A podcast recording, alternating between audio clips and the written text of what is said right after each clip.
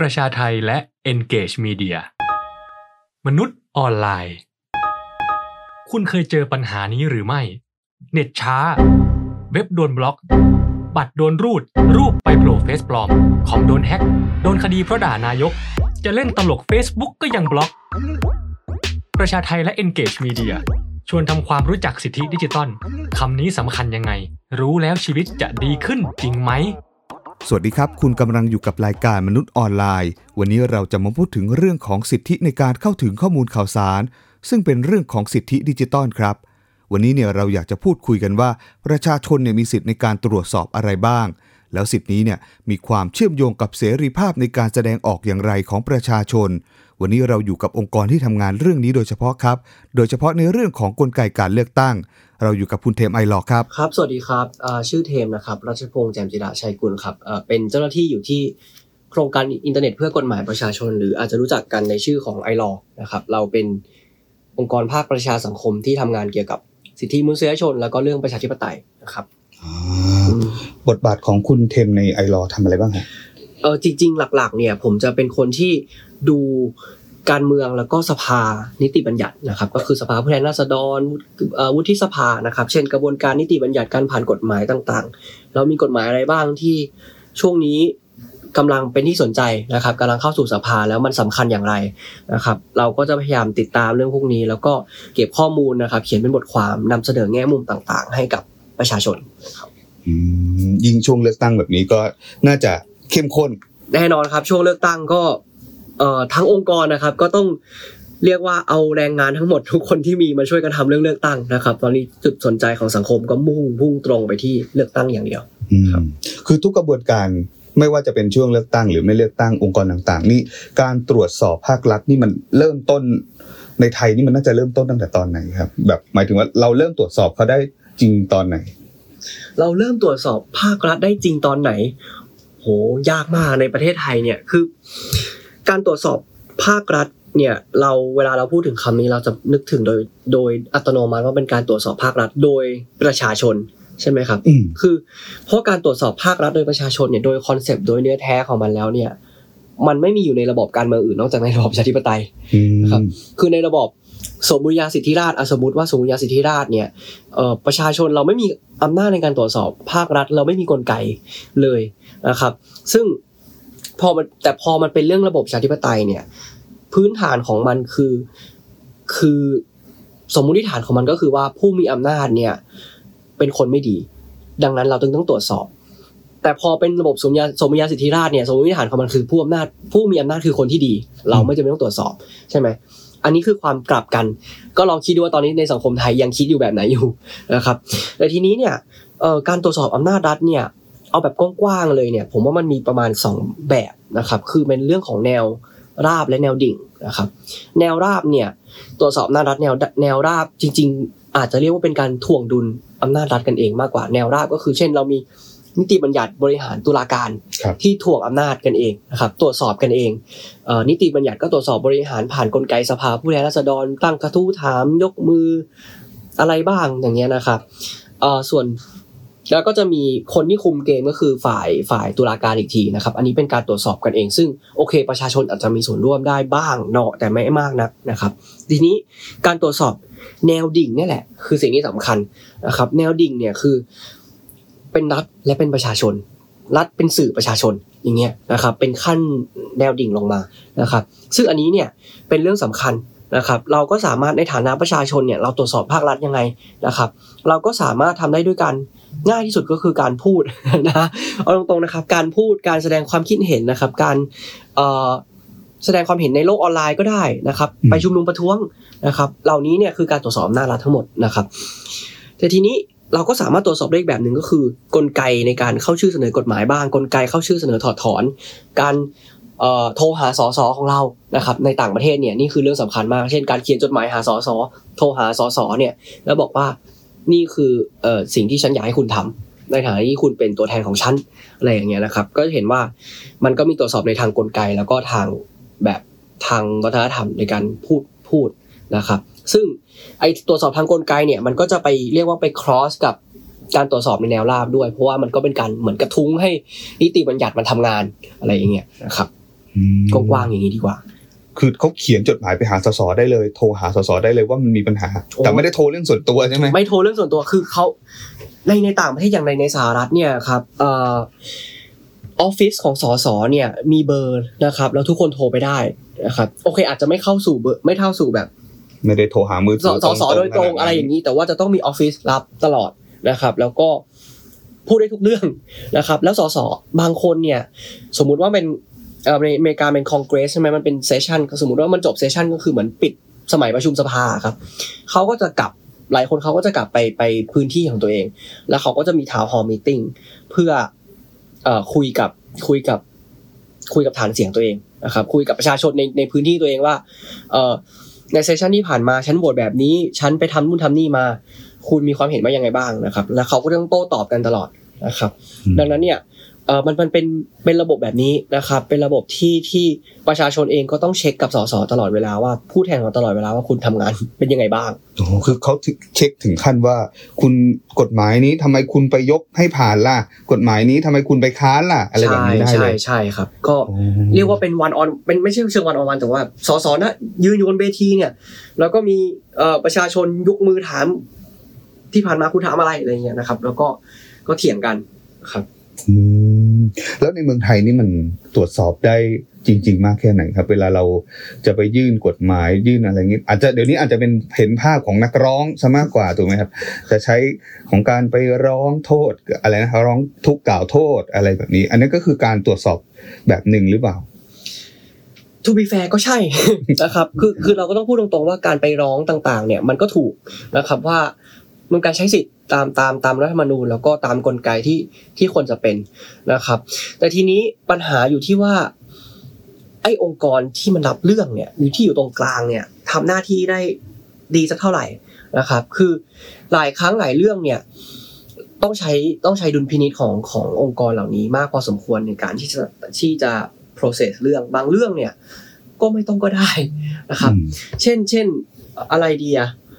เอาเป็นว่าหลายเรื่องที่ที่นักร้องเราเห็นกันในตามข่าวผมไม่พูดชื่อแล้วกันไม่พูดเรื่องแล้วด้วยแล้วกันนะครับ แต่ว่าใช้ common sense มันก็ได้นะครับ คือบางเรื่องโอเคมันมันมีมูลจริงก็ส่งไป แต่บางเรื่องไม่มีมูลก็ไม่จำเป็นนะครับ ซึ่งการร้องที่มันมากเกินไป แล้วก็ผมว่าส่วนหนึ่งมันอยู่ที่ว่าเราไปทำข่าวของคนพวกนี้ด้วยคือบางเรื่องเนี่ย สื่อก็ไม่ต้องไปทำก็ได้นะครับ แล้วแล้วสุดท้ายเนี่ย คือผลที่มันตามมาของการที่ทำให้เห็นนักร้องเหล่านี้เยอะขึ้น แล้วปรากฏในหน้าสื่อทำให้สังคมมันรับรู้เยอะขึ้นเนี่ย ในแง่หนึ่งมันทำให้กระบวนการตรวจสอบมันดู ดูไร้สาระพูดตรงๆนะครับ ดูไม่มีประสิทธิภาพ แล้วก็ดูว่ามันกลายเป็นช่องทางสำหรับการเอ่อใช้เป็นอาวุธในการโจมตีฝ่ายตรงข้ามซะมากกว่านะครับผมว่าสังคมเราก็ยังต้องพัฒนาต่อไปเรื่องเรื่องของการใช้ดุลพินิษวิจารณญาณแล้วก็หลักการในประชาธิปไตยอีกเยอะ แต่ข้อสังเกตอย่างหนึ่งคือคนที่เวลาบอกว่าจะไปตรวจสอบกลไกอำนาจ ไปร้องแม้กระทั่งคนที่ไปร้องบ่อยๆเนี่ยเขาก็จะต้องดูมีสถานะทางสังคมอย่างหนึ่งเช่น ดูเป็นที่เป็นคนที่มีความรู้ทางกฎหมาย ดูเป็นทนาย ดูเป็นผู้เชี่ยวชาญ ดูเป็นกรรมธิการอะไรบางอย่างนะครับตามที่เขาอ้างนั่นแหละ แต่แต่ก็ยังไม่ได้เห็นภาพว่าแบบ ประชาชนทั่วไปสามารถเดินเข้าไปแล้วก็พูดเรื่องนี้ อาจจะแบบเขียนด้วยภาษาธรรมดาธรรมดาทั่วไปเลยอะไรแบบนี้ถูกไหมครับ มันก็จะต้องมีขั้นตอนแบบเราจะเข้าไปในศาลเนาะไปเขียนคำร้องเขียนอะไรเราก็จะต้องรู้กฎหมายรู้อะไรอย่างเงี้ยสิ่งเหล่านี้มันเป็นเลเยอร์ที่ทำให้การร้องทุกข์หรือตรวจสอบภาครัฐมันยากขึ้นนะครับ สมมติเราอยากไปตรวจสอบองค์กรใดสักองค์กรหนึ่งว่าแบบถนนหน้าบ้านเราเนี่ยมันมันพังอะ แล้วเราจะทำยังไงถ้าเราไม่อะโอเคโพสต์เฟซบุ๊กก็ได้ แต่ว่ามันก็ มันก็มีช่องทางมีระบบอยู่อะไรเงี้ยอืมครับเพราะว่าส่วนใหญ่เลยนะจากปัญหาเรื่องนี้คือ เราเป็นระบบราชการเยอะเกินไปหน่อยอืมคือพอเป็นราชการเนี่ย ฟอร์มต้องเป๊ะต้องมีศัพท์ถูกต้องเว้นวรรคยังไง ตาครุฑต้องอยู่ตรงไหนอืมอะไรอย่างเงี้ยนะครับ ซึ่งมันมันกลายเป็นมันกลายเป็นเรียกว่าเป็น barrier entry level อะครับคือเราเข้าถึงไม่ได้ เพราะว่าประชาชนทั่วไปเนี่ย เข้าไม่ถึง เราไม่มีความสามารถมากพอ ดังนั้น มันจึงกลายเป็นเรื่องของสังคมไทย มันจะกลายเป็นเป็นสังคมของนักเทคนิคซะเยอะ นักเทคนิคนักกฎหมายนักทนายความอะไรต่างๆ ผู้เชี่ยวชาญต่างๆ ที่รู้ไส้รู้พุงต่างๆ นานา ว่ากลไกต่างๆ มันทำยังไง ซึ่งเอ่อพอเป็นระบบที่ราชการมันปิดแบบนี้เนี่ย มันทำให้ประชาชนทั่วไปมัน หมดหวังนะครับเข้าไม่ถึงเราเราจะไปร้องยังไง อย่างที่พูดเลยถูกต้องเลยว่าเราจะไปร้องยังไงสมมติผมไม่พอใจเนี่ยผมจะไปร้องยังไง ไม่ได้นะครับ แต่ในต่างประเทศเนี่ยเขาวิ่งหาผู้แทนนะครับ อย่างหนึ่งคือถ้าราชการมันโอเคราชการเขาดีกว่าเรา มีระบบการกรอกอะไรที่ดีกว่าเรา แต่ว่าถ้าไปไม่ได้เนี่ยวิ่งหาผู้แทนนะครับ แล้วผู้แทนเนี่ยจัดการต่อประสานต่อคุยในสภาต่อ แต่ทีนี้ปัญหาที่ต่างจากในเมืองไทยเนี่ยคือผู้แทนเราไม่มีประสิทธิภาพนะครับ กลไกรัฐสภาเนี่ย ทำงานไม่ได้ในช่วงหลังๆ ในช่วงสองปีหลังของรัฐบาลประยุทธ์หลังเลือกตั้งหกสองเนี่ยพูดตรงๆว่ากลไกสภาทำงานไม่ค่อยได้นะครับเอ่อเรียกรัฐมนตรีมาก็ไม่ก็ไม่มาส่งคนนู้นคนนี้มา กรรมาธิการจะเรียกเอกสารสารรัฐธรรมนูญก็บอกว่าไม่ได้อีกนะครับ ดังนั้นเนี่ยโอ้ปัญหามันซับซ้อนมากนะครับ แต่สุดท้ายแล้วเนี่ยเออมันอยู่ตรงวิธีคิดนะครับว่าว่า เราอยากจะเปิดเผยข้อมูลสักเท่าไหร่ เราอยากจะพร้อมรัฐบาลจะพร้อมให้ตรวจสอบมั้งเท่าไหร่ ถ้าเกิดมันเปลี่ยนวิธีคิดปั๊บเนี่ย ผมคิดว่าเออมันจะดีขึ้นนะครับ แต่ว่ามันมีกลไกหลายอย่างที่ต้องแก้อืมแล้วอันนี้อาจจะชวนคุยกับเทมครับว่า อย่างไอรอนี่ทำงานเรื่องการตรวจสอบนี่ยากไหมครับ อย่างไอรอเนี่ย ผมพูดตรงๆคือเราใช้ใช้ข้อมูลที่มันส่วนใหญ่เลยนะ ใช้ข้อมูลที่มันอยู่แล้วในที่สาธารณะ คือเราไม่ได้ไปไปขอข้อมูลอะไรที่มันยากเย็นนะแต่ว่าเราคิดว่าแค่เรื่องแค่นี้ก็เป็นอะไรที่ยากแล้วนะครับสำหรับประชาชนส่วนใหญ่ เช่น กฎหมายจะเข้าเนี่ย กฎหมายสำคัญมากจะเข้าสภาเนี่ยถ้าประชาชนไปอ่านเองมันยากมากนะครับ คือกฎหมายเนี่ยมันเป็นเรื่องที่ที่พยายามเขียนมาให้มนุษย์ทั่วไปเข้าใจได้ง่ายนะครับ เราก็เลยอ่านให้นะครับ แล้วเราสรุปมาให้ง่าย ๆ มีกราฟิกอินโฟกราฟิกหนึ่งชิ้นสองชิ้นบ้างสามชิ้นบ้างที่ ปุ๊บอ่านแล้วห้านาทีเข้าใจเลย หรือว่าอยากจะอ่านให้มันลึกขึ้น ก็มีบทความขนาดยาวให้อ่านนะครับผมว่าเรื่องแค่นี้เนี่ยก็เป็นอะไรที่สำคัญแล้วนะครับ หรือเออเช่นมีอภิปรายร่างแก้ไขรัฐธรรมนูญอย่างเงี้ยนะครับเราก็สรุปให้ดูว่ารัฐธรรมนูญที่เสนอเข้าไปเนี่ยมีเนื้อหายังไงบ้าง แล้วตอนที่อภิปรายเนี่ยใครพูดอะไรและใครโหวตอะไรพักอะไรโหวตอะไรนะครับ นี่คือการเรียกว่าเป็นทำหน้าที่เป็นเป็น watchdog กันนะครับ ก็คือเป็นหมาเฝ้าคนนึงก็คือว่าเอ่อคุณทำอะไรอยู่เนี่ย คุณพูดอะไรในสภาคุณเสนออะไรเนี่ย เราเก็บอยู่นะ เราพร้อมเผยแพร่อยู่นะ แล้วเราใช้ช่องทางทางออนไลน์เนี่ยในการให้ประชาชนเรียกว่าเป็นเป็นเป็น awareness ของของประชาชนให้มากขึ้นนะครับ ยกตัวอย่างให้ดูได้ไหมครับว่ากฎหมายอะไรบางที่ทำแล้วมันโอ้โห อันนี้มันยากมากอะไรเงี้ยแบบเราเป็นคนที่ เพิ่มเข้าไป หรือว่าทำเรื่องนี้เพื่อให้ประชาชนได้รู้ เอ่ออันหนึ่งที่ที่ผมทำทำเองเลยแล้วกันนะครับก็คือเรื่องของกฎหมายป้องกันการซ้อมทรมาน และการอุ้มหายนะครับบังคับให้บุคคลสูญหาย อันนี้ก็เป็นเป็นเป็นกฎหมายที่สำคัญมากนะครับ แล้วก็สนุกนะครับในแง่ของกระบวนการในสภาเนี่ยมีการซับซ้อนนะครับ คือเริ่มแรกเนี่ย มีร่างเยอะนะครับ คือประชาชนก็เสนอร่างประชาชนก็เสนอร่างพรรคการเมืองก็เสนออืมและสุดท้ายคอรมอก็เสนออืมนะครับ ประชาชนสี่ร่างเนี่ยไม่เข้าใจนะครับ เราก็เลยทำสรุปมาให้ว่าโอเค แต่ละร่างต่างกันยังไงบ้างต่างๆนานาแล้วกระบวนการในกรรมาธิการเนี่ยก็มีการเปลี่ยนเนื้อหาเยอะนะครับ สุดท้ายพอไปถึงชั้นสวเนี่ยก็เยอะอีกนะครับ คือสวเองเนี่ย กรรมธิการสวเนี่ยเสนอแก้ไขร่างเนื้อหากลับ ให้มันเรียกว่าให้มันก้าวหน้าน้อยลงอะนะครับ แล้วที่ประชุมใหญ่สวก็พลิกกลับอีกรอบหนึ่งนะครับโอเค to be fair เอ่อก็ก็ให้ให้เครดิตในเรื่องนี้นะครับว่าที่ที่ไม่เห็นด้วยกับกรรมธิการสวแต่กระบวนการเหล่านี้เนี่ยโหยากมากนะครับคือแค่เล่าแค่นี้เนี่ยยังยังฟังแล้วไม่ค่อยเข้าใจ ถ้าเกิดไม่เข้าใจก็บอกนะครับ แต่ว่า พอยหลักก็คือว่ากระบวนการมันซับซ้อนกระบวนการนิติบัญญัติมันซับซ้อนนะครับ แล้วก็ยิ่งด้วยเนื้อหากฎหมายที่มันยากขนาดนี้นะครับ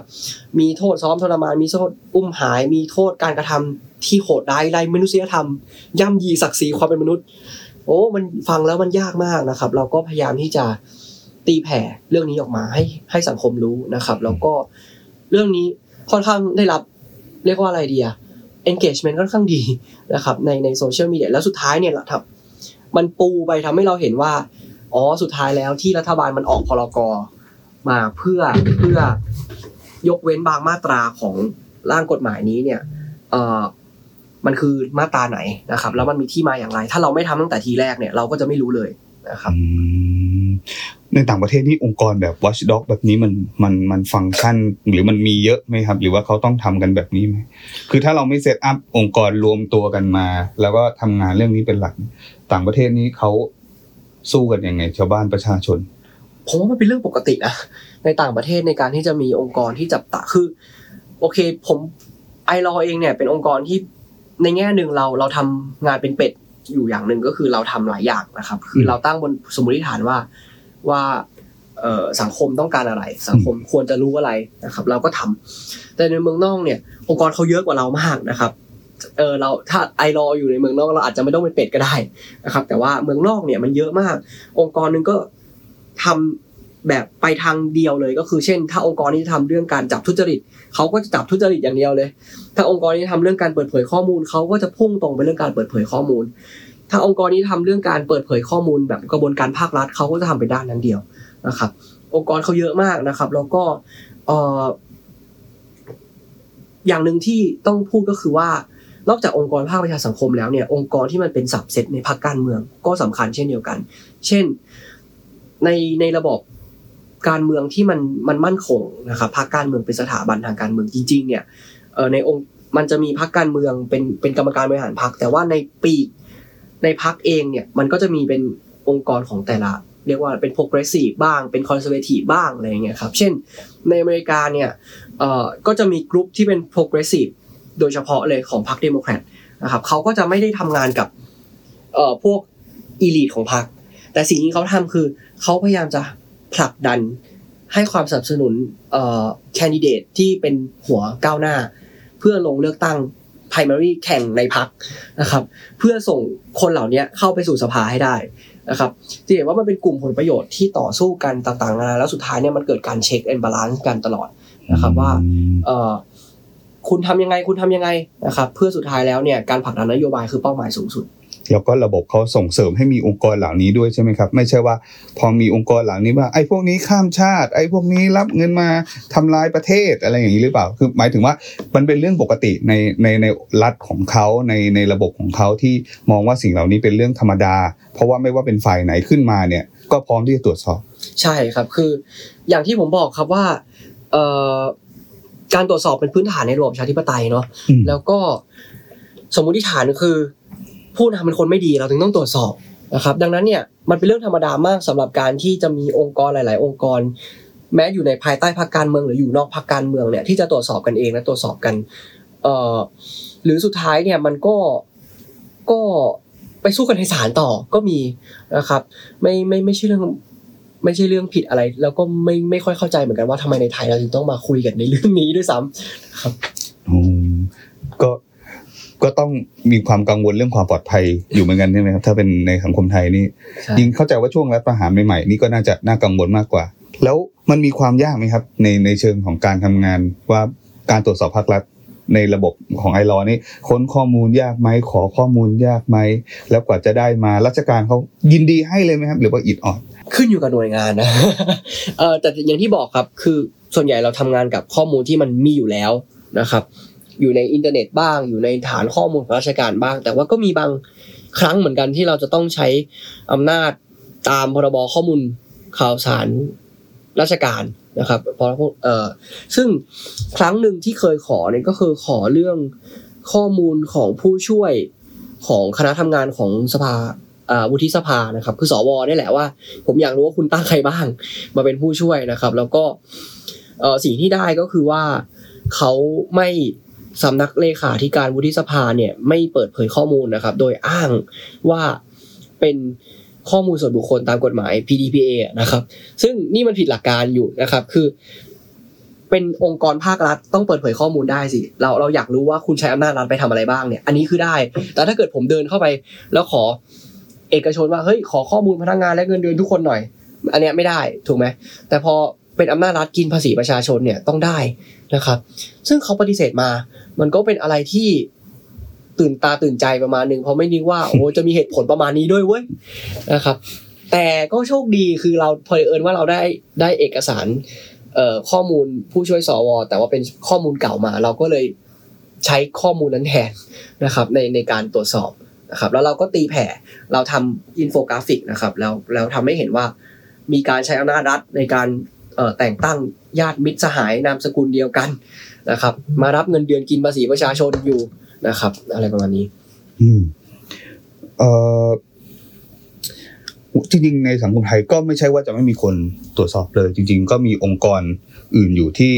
กลไกระบบเนี่ยเขาตั้งมาให้ตรวจสอบอีกมากมาย วันนี้มันฟังก์ชันมากแค่ไหนครับ แบบเวลาเขาองค์กรตรวจเงินแผ่นดินนี่เขากล้าไปตรวจหัวหน้าคณะรัฐประหารอะไรอย่างเงี้ย เอ่อผมคงไม่มีความรู้ด้านรายละเอียดมาก แต่ว่า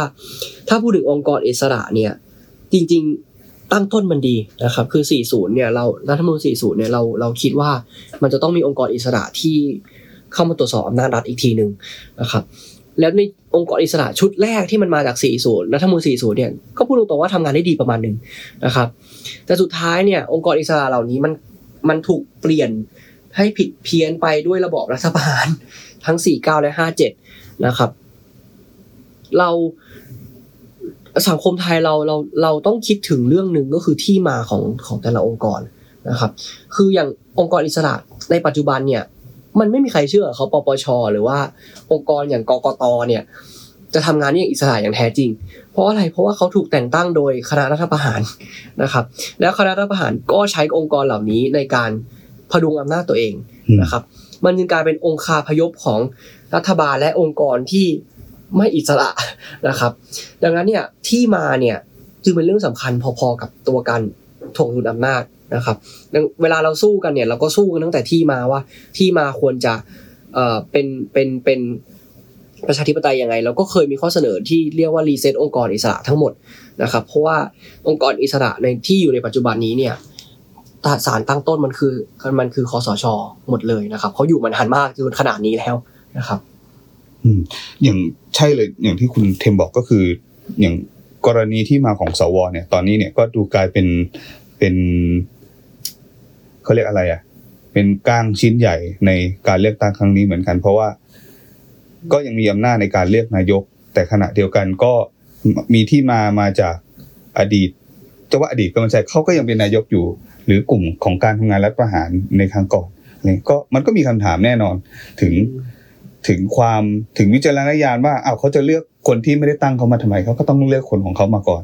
อย่างนี้ ใช่ใช่ผมว่าสวหลายคนก็ก็ชอบพูดนะครับ ว่าสวมีวิจารณญาณเป็นของตัวเองคุมกันไม่ได้นะครับ แต่พอเลือกนายกจริงๆโหวตให้ประยุทธ์ทุกคนเลย สงสัยว่าก็คงมีวิจารณญาณนะครับ แต่ว่ามีมีเหมือนกันไม่น้อยนะครับ ก็ไม่แน่ใจเหมือนกันนะครับ แต่ว่าเอ่อต่อให้พูดน้ำท่วมทุ่งสักเท่าไหร่ว่าตัวเองมีวิจารณญาณมีความอิสระเนี่ย แต่การย้อนกลับไปดูว่าคุณถูกแต่งตั้งโดยใครเนี่ยมันปฏิเสธไม่ได้นะครับ ดังนั้นการทำหน้าที่ให้ใสสะอาดคือมันต้องกลับไปที่เรื่องที่มานะครับว่าคุณมาอย่างเป็นประชาธิปไตยหรือไม่นะครับ ซึ่งสวชุดนี้ก็ไม่เป็นประชาธิปไตยแน่นอนนะครับ อืม ในยุคปัจจุบันนี่ครับคิดคุณเทมคิดว่าประชาชนตื่นรู้เรื่องของการตรวจสอบ เรื่องของการติดตามภาครัฐมากแค่ไหน ในในปัจจุบัน ผมคิดว่าเยอะขึ้นนะ แต่ส่วนหนึ่งมันมาเพราะว่าโซเชียลมีเดียหรือเปล่าไม่แน่ใจ คือพอมันเป็นโซเชียลมีเดียเช่นเรื่องในทวิตเตอร์ต่างๆ นานาเนี่ยโอเคแหละมันมันมันเป็นโซเชียลมีเดียที่คุยกันแบบสั้น ๆ นะครับ มันก็อาจจะ อะไรที่ยาวๆมากก็อาจจะไม่ค่อยมีประสิทธิภาพเท่าไหร่แต่ว่า ข่าวสารมันกระจายไปเร็วขึ้นนะครับ โอเค มันมีทั้งแง่บวกและแง่ลบ แต่ว่าในแง่หนึ่งเนี่ย มันทำให้เอ่อเรื่องของที่เกิดขึ้นในสภาเรื่องของเอ่อที่เกิดขึ้นในการเมืองต่างๆ เนี่ย มันกระจายไปไวมากนะครับ เวลามีเรื่องสำคัญสำคัญเช่นแก้ไขรัฐธรรมนูญเนี่ยอย่างเวลาไอรอทำเนี่ยพอเรารู้ว่ามันตกแน่นอนยังโหวตไม่เสร็จเราก็ขึ้นเลยนะครับว่าตกแล้วนะครับร่างนี้ตกแล้วเนี่ย คนก็เห็นทันทีนะครับ แล้วก็แล้วก็สื่อสารได้ทันทีนะครับ มันจึงทำให้เรียกว่าเกิด conversation นะครับ คือไม่ว่ายังไงก็ตามเนี่ยพื้นฐานของการตรวจสอบมันมันมาจากการพูดนะครับ ถ้าเกิดประชาชนมีการพูดมีการมี public debate เกิดขึ้นไม่ว่าจะเป็นที่ไหนที่คนออกมาแสดงความเห็นกันเนี่ย มันยิ่งทำให้เรื่องเหล่านี้ดังขึ้นแล้วมันไปถึงหูผู้มีอำนาจได้นะครับ ผมยกตัวอย่างว่า การพูดใน Twitter หรือใน Facebook เนี่ย หรือในบนท้องถนนก็ตามอะมีผลกระทบอย่างอย่างไรนะครับเอ่อเมื่อกี้เราพูดเรื่องสวนะครับอำนาจหลักของสวตอนนี้คือการเลือกนายกรัฐมนตรีใช่ไหมเรามีความพยายามปิดสวิตช์สวหรือการตัดอำนาจนายกรัฐมนตรีเนี่ยเลือกสวเลือกนายกประมาณสักหกรอบแล้วมั้งนะครับหกรอบคือร่างแก้ไขรัฐมนูญหกฉบับนะครับ ที่ไม่ผ่านเลยแม้แต่ฉบับเดียว เพราะว่าสวไม่เอา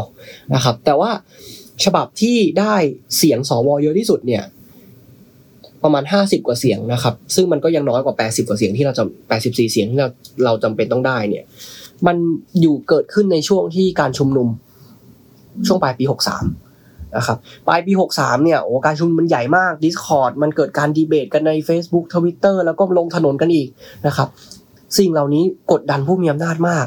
นะครับ มันกดดันมากนะครับ แล้วแล้ว ทำให้เขาอย่างน้อยมีสวตั้งห้าสิบกว่าคนเนี่ยลงคะแนนให้เพื่อตัดอำนาจตัวเอง แต่พอเป็นช่วงหลังๆอย่างล่าสุดเนี่ยที่ที่เอ่อกลุ่มโนสองเจ็ดสองเขายื่นเข้าไปเนี่ย กระแสมันน้อยลงนะครับ สุดท้ายมันก็มีสวโหวตให้แค่ยี่สิบคนนะครับ มันหายไปสามสิบคนเลยเพราะอะไรเพราะว่า เพราะว่าแรงกดดันมันหายไปนะครับทำให้เห็นว่าเออการตรวจสอบหรือการผลักดันอะไรสักอย่างเนี่ยมันมันมันต้องใช้เสียงประชาชน อืมก็คิดว่าน่าจะตื่นตัวมากขึ้น คิดว่าตื่นตัวเยอะขึ้นนะ เพราะว่าเดี๋ยวนี้เนี่ยเข้าใจว่าเวลาอภิปรายหรือไม่ไว้วางใจหรือประชุมสภาในหลายไฟล์เนี่ยมีคนทำสรุปให้ดูตัดคลิปสั้นตัดอะไรอย่างนี้ให้ดู ใช่ใช่เออคลิปสั้นนี่เป็น เป็นอะไรที่ทรงพลังมากนะครับ คนดูกันปุ๊บปั๊บปุ๊บปั๊บแล้วก็แชร์กันรวดเร็ว บางเวอร์ชันบางสำนักข่าวนี่มีแบบเวอร์ชันไม่มีประท้วงด้วย ก็คือเอาเนื้ออย่างเดียวโอ้ดีเลยตัดประท้วงออกเพราะเวลาผมดูเนี่ยผมก็ขี้เกียจดูประท้วงเหมือนกันครับแล้วสำหรับเลือกตั้งที่กำลังจะมาถึงเนี่ย คุณเทมคิดว่ามันมีอะไรน่าติดตามตรวจสอบไหมครับ พอจะ spoil ให้พวกเราฟังกันหน่อยได้ไหมครับว่ามันมีอะไรน่าลุ้นน่าดูหรือว่าเราต้องมองอะไร หรือประชาชนควรจะ ไปเวลาประชาชนไปเลือกตั้งหรือไปดูผลคะแนนเนี่ยเราควรต้องฟิกหรือดูอะไรอะไรอย่างนี้พอติดเครื่องมือให้เราได้ไหม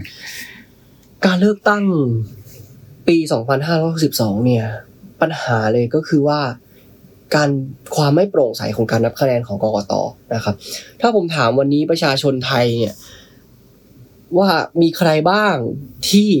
เชื่อมั่นในการทำงานของกกต ผมว่ามีน้อยมาก นับหัวได้นะครับ เพราะอย่างหนึ่งคือ 62 มันไม่โปร่งใสนะครับ สิ่งที่ 62 เกิดขึ้นก็คือว่ากกตเนี่ยมีระบบที่เขาเรียกว่า rapid report จำชื่อนะ rapid report เนี่ยคือเหมือนกับเอ่อให้เมื่อเมื่อหน่วยเลือกตั้งนับคะแนนเสร็จแล้วเนี่ยก็ให้กกตประจำหน่วย คีย์ข้อมูลลง แล้วคีย์ข้อมูลลงเอ่อแอปพลิเคชัน ออนไลน์นะครับแล้วมันก็จะส่งข้อมูลเป็นทอดๆไปกตประจำหน่วยส่งให้เขตเขตส่งให้จังหวัดจังหวัดส่งให้ส่วนกลางนะครับ แล้วส่วนกลางเนี่ยค่อยเปิดเผยข้อมูลกับสื่อแล้วสื่อค่อยเปิดเผยข้อมูลกับประชาชนนะครับ ถ้าเห็นเส้นตรงนี้เนี่ยสิ่งที่เราไม่รู้เลยคือเส้นระหว่างกกตประจำหน่วยที่เล็กที่สุด จนถึงกกตกลางเนี่ยมันเกิดอะไรขึ้นบ้างเนี่ย เส้นเนี้ยไม่โปร่งใสนะครับ ถ้าเราจำกันได้หกสองเนี่ย มันคะแนนมันขึ้นขึ้นลงลงนะครับ คือเวลาผมไอ้ตามตรรกะทางปกติแล้วนะนับคะแนนคือหนึ่งสองสามสี่ห้าใช่ไหมหนึ่งล้านเสียงมันจะลดไม่ได้คะแนนมันจะลดไม่ได้ เพราะเรานับไปแล้วนะครับ แต่ว่าหกสองที่เกิดขึ้นคือหนึ่งล้านเสียงเหลือห้าแสนแล้วขึ้นไปล้านสองก็ขึ้นมาแปดแสนอะไรเงี้ยนะครับ ไม่มีคำอธิบายนะครับ นี่เป็นปัญหาสองส่วนคือปัญหาความไม่โปร่งใสและความปัญหาของการไม่อธิบายนะครับ โอเคไม่โปร่งใสชัดเจน อาจจะเป็นโอเค ผมยอมรับได้ถ้าเกิดมันมีเรื่องเออความผิดพลาดส่วนบุคคล เช่นกองกตประจำหน่วยกรอข้อมูลผิดอะไรอย่างเงี้ยนะครับ มันยอมรับได้ เพราะว่ามันเป็นเราเป็นมนุษย์เราก็ผิดพลาดได้ใช่ไหมแต่ทีนี้มันไม่โปร่งใสครับ คือมันไม่โปร่งใสในแง่ที่ว่า ถ้ามันมี human error คุณก็ต้องพูดออกมานะครับ ผิดพลาดตรงไหนทำไมจากแปดล้านมันเหลือเจ็ดล้านได้ทำไมเอ่อ เขตนี้ผู้สมัครพักนี้ได้สามหมื่นห้าอยู่ดีสองชั่วโมงถัดมาแม่งเหลือแปดพันทำไมนะครับ ไม่มีคำอธิบายนะครับปัญหาที่สองคือไม่มีคำอธิบายกกตที่ถูกแต่งตั้งโดยคณะรักษาความสงบแห่งชาติคอสชเนี่ยไม่เคยออกมาอธิบายว่าปัญหาอยู่ที่ตรงไหนนะครับ และพอคุณไม่ออกมาอธิบายเนี่ยก็เกิดความสงสัย และพอเกิดความสงสัย คนก็ไม่เชื่อเชื่อมั่นในผลการเลือกตั้ง ใช่ไหมดังนั้นเนี่ย สิ่งที่เกิดขึ้นในการเลือกตั้งครั้งนี้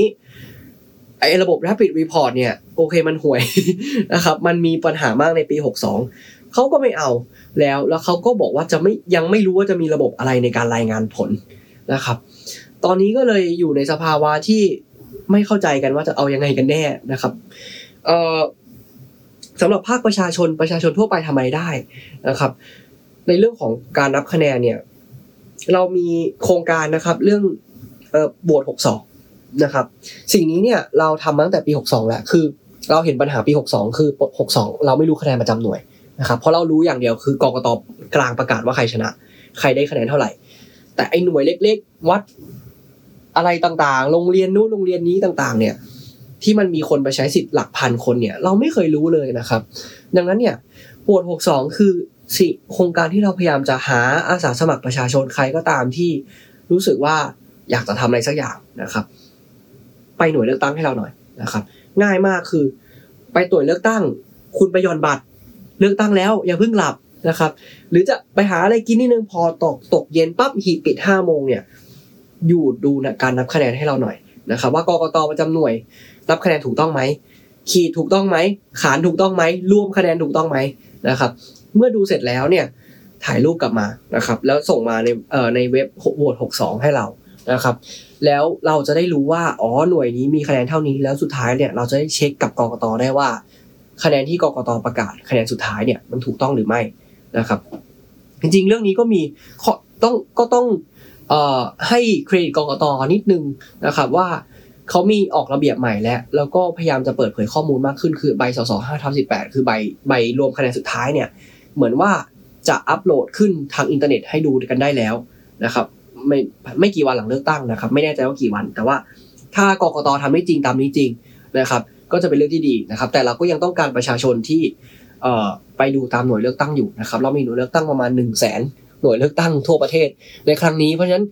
ประชาชน1นึ่งแสนคนนะครับ ถ้าเอ่อมีใจนะครับ แล้วก็ช่วยกันรักษาคะแนนเสียงของเราเนี่ยก็เข้าไปดูได้นะครับที่เว็บโหวต62 com อืม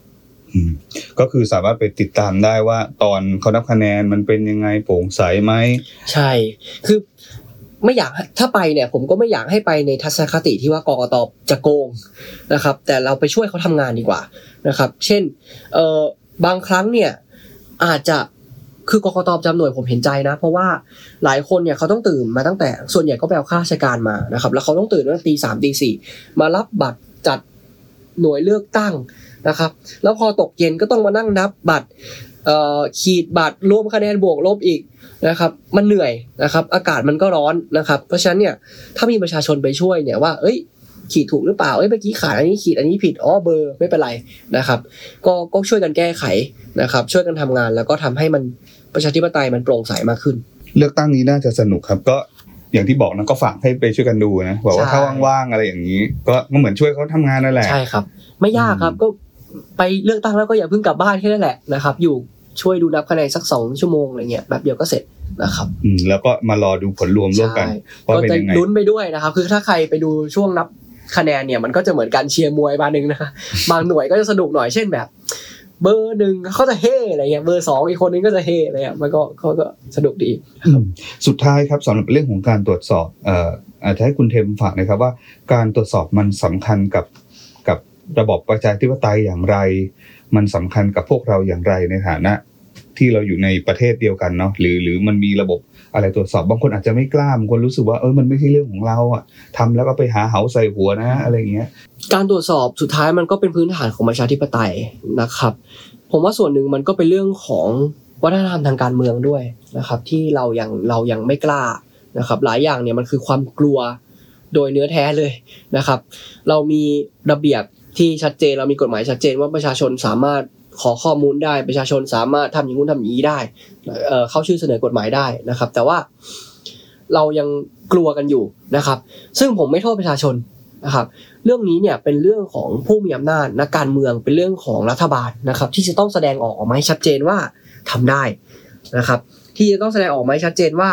เรามีความตั้งใจจะเปิดเผยข้อมูลเราจะเป็น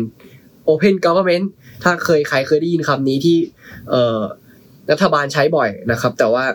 ใช้เป็นลมปากนะครับ ซึ่งมันก็ต้อง back up ด้วย action นะครับ ดังนั้นเนี่ย รัฐบาลควรจะมีความจริงใจมากขึ้นในในการเปิดเผยข้อมูลนะครับ ไม่พูดอย่างเดียวแต่ว่าต้องทำด้วยนะครับ เรามีความพยายามที่จะอะไรนะ e-government Thailand 4.0 อะไรต่างๆ นานาเนี่ย พูดกันมาหลายปีแล้ว มีความพยายามจะเอ่อเรียกว่า